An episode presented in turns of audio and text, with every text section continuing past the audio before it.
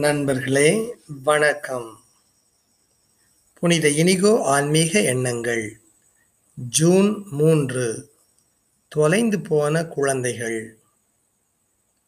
எல்லா தேவையிலும் ஒருவருக்கொருவர் நிறைவு செய்து மகிழ்வாக இருக்கும் தம்பதியினரை எடுத்துக்கொள்வோம். தாராள மனப்பான்மையையும் மகிழ்ச்சியை பகிர்ந்து கொள்ளும் ஆசையையும் தவிர வேறு எந்த நோக்கமும் இல்லாமல் அவர்கள் குழந்தைகளை பெற்றெடுக்கிறார்கள் அல்லது தத்தெடுக்கிறார்கள். அன்றிலிருந்து அவர்களது வாழ்க்கை முற்றிலும் மாறிப்போகிறது. இப்போது அவர்கள் வலு குறைந்தவர்கள் ஆகின்றனர். அவர்களின் மகிழ்ச்சி அந்த குழந்தைகளின் நலனில் பொதிந்து விடுகின்றது.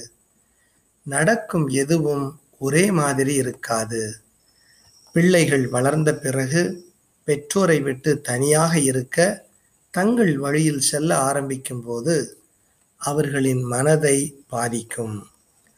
அவர்கள் தங்கள் குழந்தைகளிடம் கெஞ்சுவார்கள் தங்களை தாழ்த்தி கொள்வார்கள் அளவுக்கு மீறிய தியாகம் செய்வார்கள்.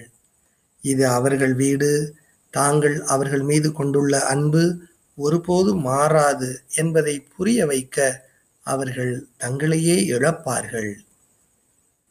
இத்தம்பதிகளின் வாழ்வு மீட்பை பற்றிய உள்ளொளி நமக்கு தருகின்றது. கடவுள் தமது தொலைந்து போன பிள்ளைகளை மீட்டெடுக்க தம்மை வெறுமையாக்கினார்.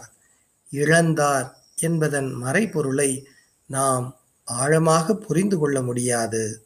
ஆனால் இதைத்தான் தந்தை விரும்புகின்றார்.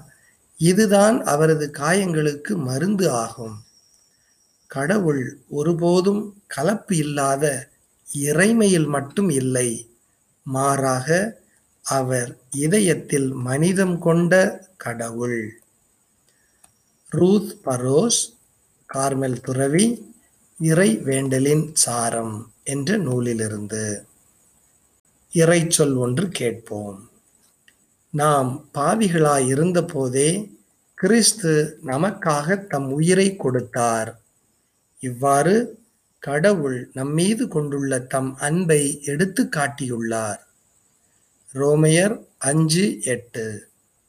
உங்களை இக்கதையில் வரும் தம்பதியினரை போல் பார்க்கின்றீர்களா? அல்லது தங்களை தனிமைப்படுத்தி தூரப்படுத்தி கொள்ளும் குழந்தைகளைப் போல் பார்க்கின்றீர்களா? ஏன்?